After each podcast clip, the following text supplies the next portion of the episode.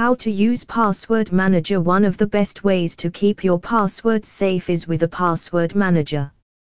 But getting started can feel daunting. After you've set it up, most password managers will offer to save login credentials on sites and services you use online, as well as secure new ones.